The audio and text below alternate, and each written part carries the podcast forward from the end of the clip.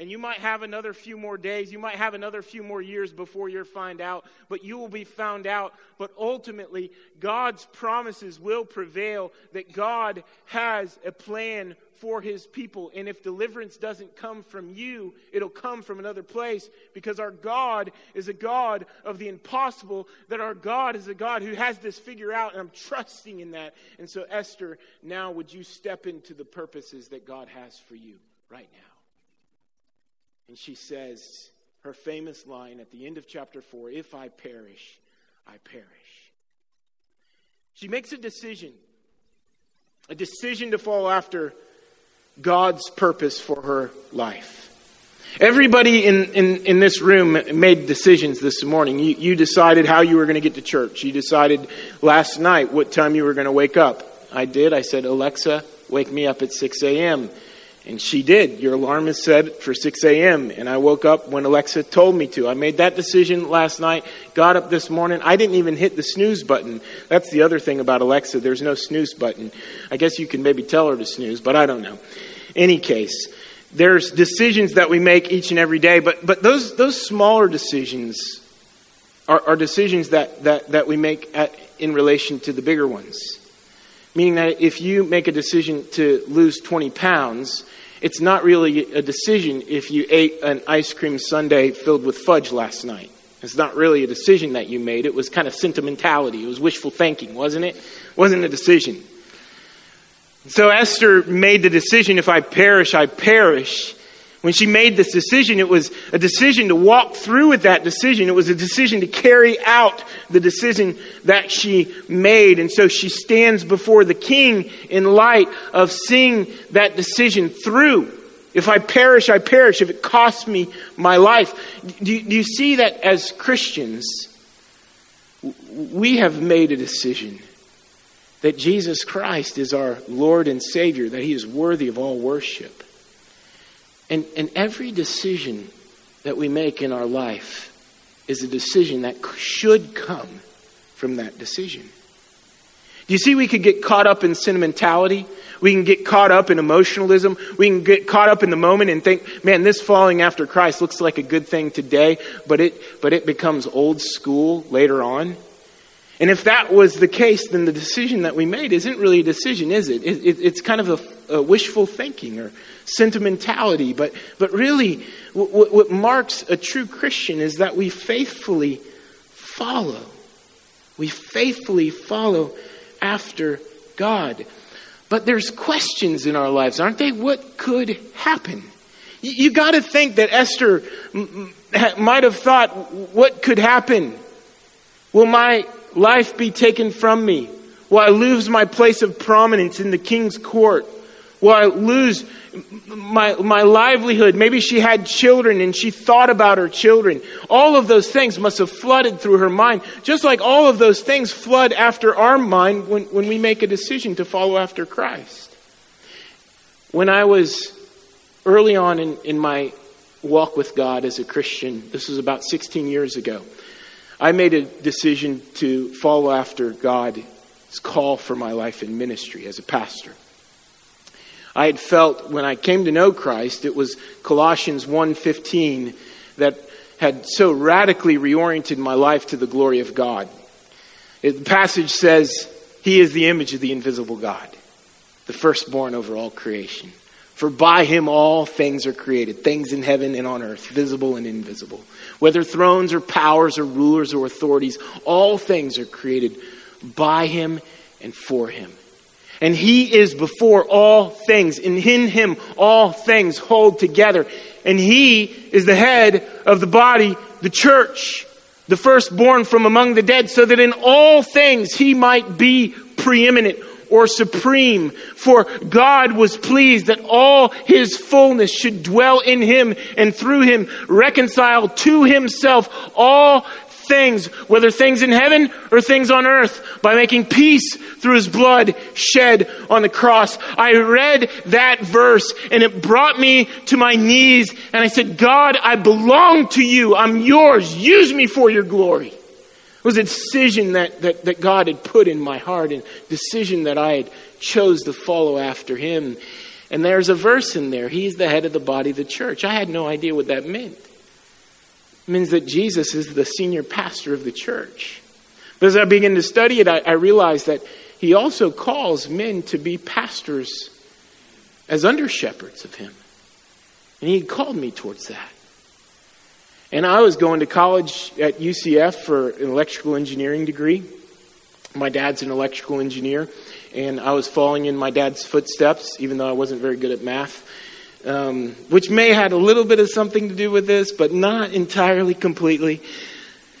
But I, I made a, a decision to follow after God, and that meant that I would have to make a decision that would not be in line with my dad's approval, because my dad wanted me to be a part of the family business that I would be a part of that with him.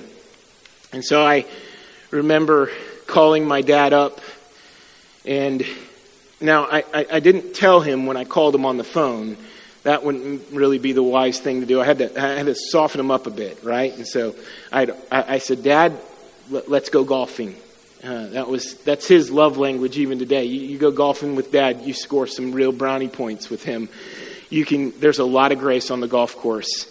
There's a lot of grace, especially if you let him win. And I did. I let him win. Um, and so we, we were golfing, and and uh, there there is really, you know, if, if, you've played golf, there is really something to it. Um, even if you're playing bad and you got good company, it's a good day. And so uh, in, the conversation, I I, I, had worked myself up to this point, and, and I think I was like nervously having jitters, and you know, as I'm putting, like it's like I just shank it completely to the left, and it like goes down into the sand trap, and and so I'm nervous about it. But but then I say to my dad, uh, uh, when the time was right, Dad, I, God's been doing this work in my life, and he's he's seen that, he's seen this work that God's doing in my life, and I said, Dad, I I believe God has called me into ministry and I believe I'm to be a pastor. And I, I just simply asked him, I said, What do you think about that? My dad looked at me back with all the love in his eyes he could muster, and he said, Ryan, you're going to be a great pastor. And it melted my heart. It confirmed with me the assurance that God had for me. And I trusted that God was at work. Now, it was just the beginning. It's not like you go from point A to point Z, and, and, and every decision that I've made in, in my life has had to be decisions that say, I'm a child of God, but I'm also an under shepherd of His church. And so every decision that I make, even in life today, have to do with pastoring my family, pastoring you. Decisions that didn't stop there. In fact, that was the beginning of many more decisions that would be made. Decisions that still today the story's not written. There could be hard days ahead. There could be easy days ahead. I, I don't know.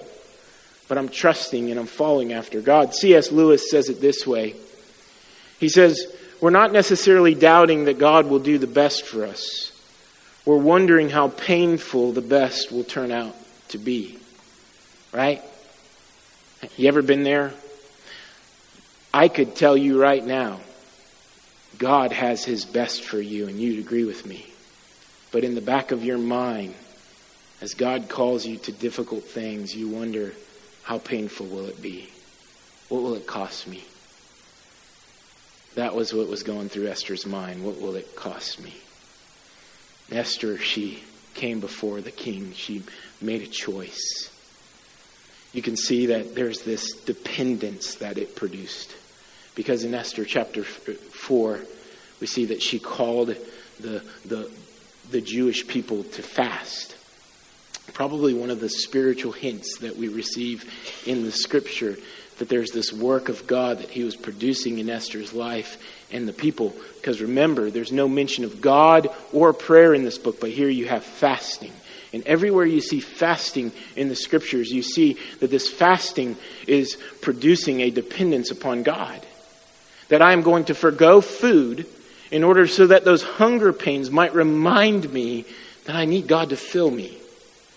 She was, she was telling the Jewish people, fast, pray for me, I'm going before the king. This is completely out of my control. Even though she made a decision, she knew the decision wasn't ultimately her. She had to depend on God for that decision. That's where you and I are at in this life today. You made a decision for a business. You made a decision for a family. You made a decision for a career. You made a decision for these things, but really ultimately it's not in your control. And so a proper place is to be prostrate on your knees before God in prayer, reminding yourself that this whole thing doesn't rest on you. That's where Esther was. It's where we're at today. It's a very similar position, and we are reliant upon God for that. Just as Gina is in need of healing, we are reminded that we're all in need of healing. We're reminded that we all need God's touch. And that anything could happen to us at any time, in any place, and ultimately it's out of our control. And so our response is to say, God, you're in control, and I'm not. I'm dependent upon you. And that even though the worst might happen, I'm going to walk through this because I know that you're with me. That's the dependence that God put upon Esther. You see that there's this also this meekness about her that was there. She put on her royal robes and she went before the king. She came as Queen Esther. Even though she was a child of God, stepping into her identity as a child of God, she, she put on her royal robes in meekness and subtlety before the king. Now, now you can imagine when she's entering into the palace and she's entering into the king's court, that would have been an unfamiliar face in that place. The king would have known she was placing her life in his hands. The king would have known something was important there. there. There's a shift that we begin to see in Esther here. The shift is what author Karen Jobes says Esther assumes the dignity and power only after she claims her true identity as a woman of God. Do you see that the decision wasn't necessarily as much of what she would do? but who she was. That her decision was in light of who God made her to be, that, that she realized, like, I'm a child of God, and I'm called to walk in accordance with His purpose. You're children of God, and, that is the defining thing about our lives. That's the defining reality above all realities, and that's the thing that should shape everything about our lives so that we're not given to to find people's approval more valuable than, than what it means to be approved as God's child. That we're given first to this wondrous beauty of who God has made us to be. And we say that's the most valuable thing. And that's the decision that Esther made was to walk in the dignity and value that God has made her as his child. And it produced this meekness before her. She didn't go into the king's court demanding that he give her an audience. She didn't do that. No, she subtly walked in. The king noticed her, and we see that he held out his scepter towards her. she didn't die, guys. The cliffhanger is resolved there. She didn't die right away. She touched the king's scepter. That was another display of his leadership. But the irony is here is that who was really in control of things? Well, actually, Esther was the one that was in control. Because after this, she had the king, the most powerful man in the known world at that time, and the prime minister Haman at her beck and call. She wooed them to her. And then we next see what the king says to Esther. And the king said to her, What is it, Queen Esther? And what is your request? It shall be given to you, even to the half of my kingdom.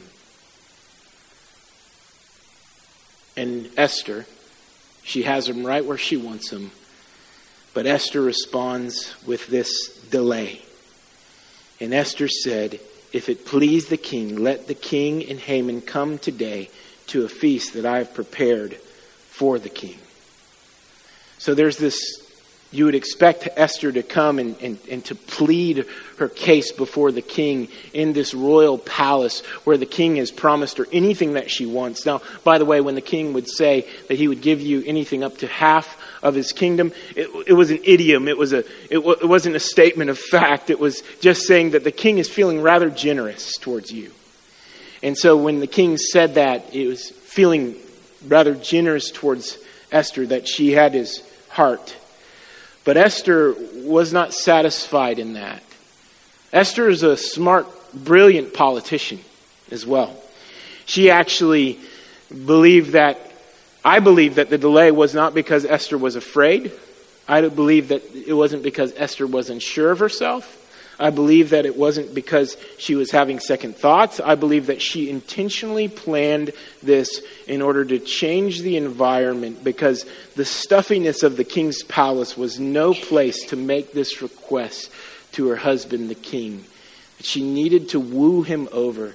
She needed to let him win a game of golf, essentially. And so she knows the way to her husband's heart. It's through his belly. She throws him a feast. And she says, Bring Haman. And now the king is interested in this. And so the king says, Bring Haman quickly and we'll go to your feast, Esther.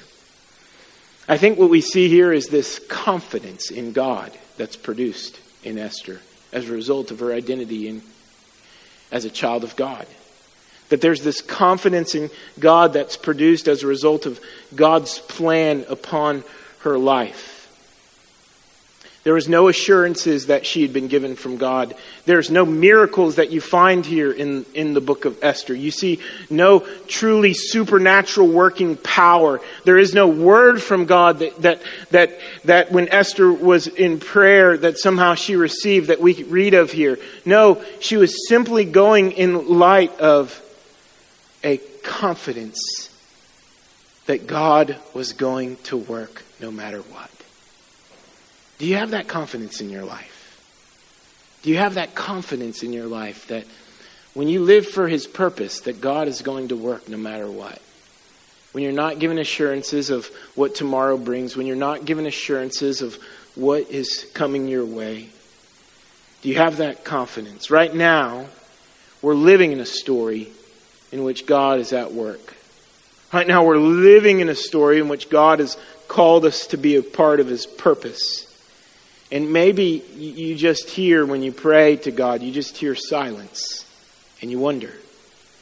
Maybe you want a visible hand of God to show you the direction, but you don't see anything. But there's a confidence that God gives us to say that because we are His, He's going to work regardless. Even if the outcome, listen, even if the outcome looks glum. He's going to work. How do I know that? Well, I know that through looking at Christ on the cross. Jesus is in the garden praying in Gethsemane and he says, Lord, if it be it, Lord, take this cup from me. If it's possible, take this cup from me. That I wouldn't have to carry this burden, that I wouldn't have to carry the cross. Is there any other way, Lord? But with confidence, Jesus in the Garden of Gethsemane, with sweat that dropped like blood, as blood, he said, Not my will, Lord, but your will be done. He walked in confidence that even unto death, God's plan would be carried out. Even unto death, God's plan would be carried out. And this is what Esther is trusting in. And she continues the delay. At night, when the king is filled with wine and drink, you would think that now is the time, Esther, to tell the king and to ask this request. And she says, when the king says, What is your request, Esther? She says, I'm going to have another party tomorrow. You're invited. Please bring Haman. And tomorrow I'll tell you what you're wanting to know. And so the king, again, is given to Esther. And then we see this transition take place where a delusion falls over Haman. Remember, Haman is the one who wants Mordecai killed. Haman is the one whose pride so vastly burns because he wasn't given the due respect he deserved from Haman or from Mordecai, that he wants to kill all the Jewish people. And if you look with me at verse 9, it says, And Haman went out that day joyful and glad of heart. So he was feeling good. He's got a pep in his step. He's leaving the king's palace. He goes to the king's gate. And then there's Mordecai and everyone else is bowing down before him, the prime minister, the one whose heart is full of gladness. But Mordecai is there with his arms crossed. I'm not going to do it. And Haman's heart begins to burn with a murderous anger. But when Haman saw Mordecai at the king's gate, that he neither rose nor trembled before him, he was filled with wrath against Mordecai. Nevertheless, Haman restrained himself and went home, and he sent and brought his friends and his wife Zeresh. So Haman's anger had burned so much that he had to call together some people to vent to. Today we actually call that Facebook, right? You, you, you, you can, you can just call them up. Uh, you, can, you can put all of your stuff, and somebody there will, will agree with you about it. Somebody there, even no matter how wrong you will be, will say that you're right, right? There's a real danger in that when we surround ourselves with those type of people, people who don't know us well enough in order to, or love us enough in order to rebuke us or challenge us. This is what Haman did. He surrounded himself with these people. And these people affirmed him in his anger. Yeah, you need to do something about Mordecai. How could you let him? And so he, he's got this he's got this speech that's making him feel better. He says he says about himself. He's he, he, he's talking about his wealth. These are the things that the Persian Empire valued was wealth, sons, and your place before the king. How much money you got, how many how many sons you have, how far your lineage will be, will be able to travel because of your heritage. You were blessed if you had sons. And then, thirdly, it was your place before the king. How close were you towards the king? All of those things were going pretty well for him. Even his wife agreed. He was telling his wife how many sons he had, and she didn't look at him and say, I should know how many sons you had. I bore them all. that didn't happen. It was, it was, it was her uh, uh, getting into his anger and bitterness. And you see that it's actually his wife, Zeresh, who says, I, I got a plan. Why don't we just build this big stake? We'll nail Mordecai to him, to it, and we'll stick it through his chest. So that way, Mordecai gets what he deserves because he did not honor you. And you see that actually the plan sounds pretty good to Haman there. Oh, yeah, let's build the gallows. The gallows, by the way, was not something that we know as gallows today where someone was hanged. In those days, it was actually a stake that was erected where someone would be visibly killed on it, almost like a crucifix. And so the plan was at nightfall to have this stake be built, and in the morning, have Mordecai killed on it. And in the evening, you can go to the party with a clear conscience. That's what the plan was for Haman. But stubborn, stubborn Haman didn't realize that he would be used for God's purpose as well. Do, do you see this? That at the end of the story, it's not Mordecai that's on the stake, but Haman. I hate, I hate to tell you if you haven't been reading ahead, but that's what happens. There's a reversal that takes place to where the folly of Haman is made visible for all to see.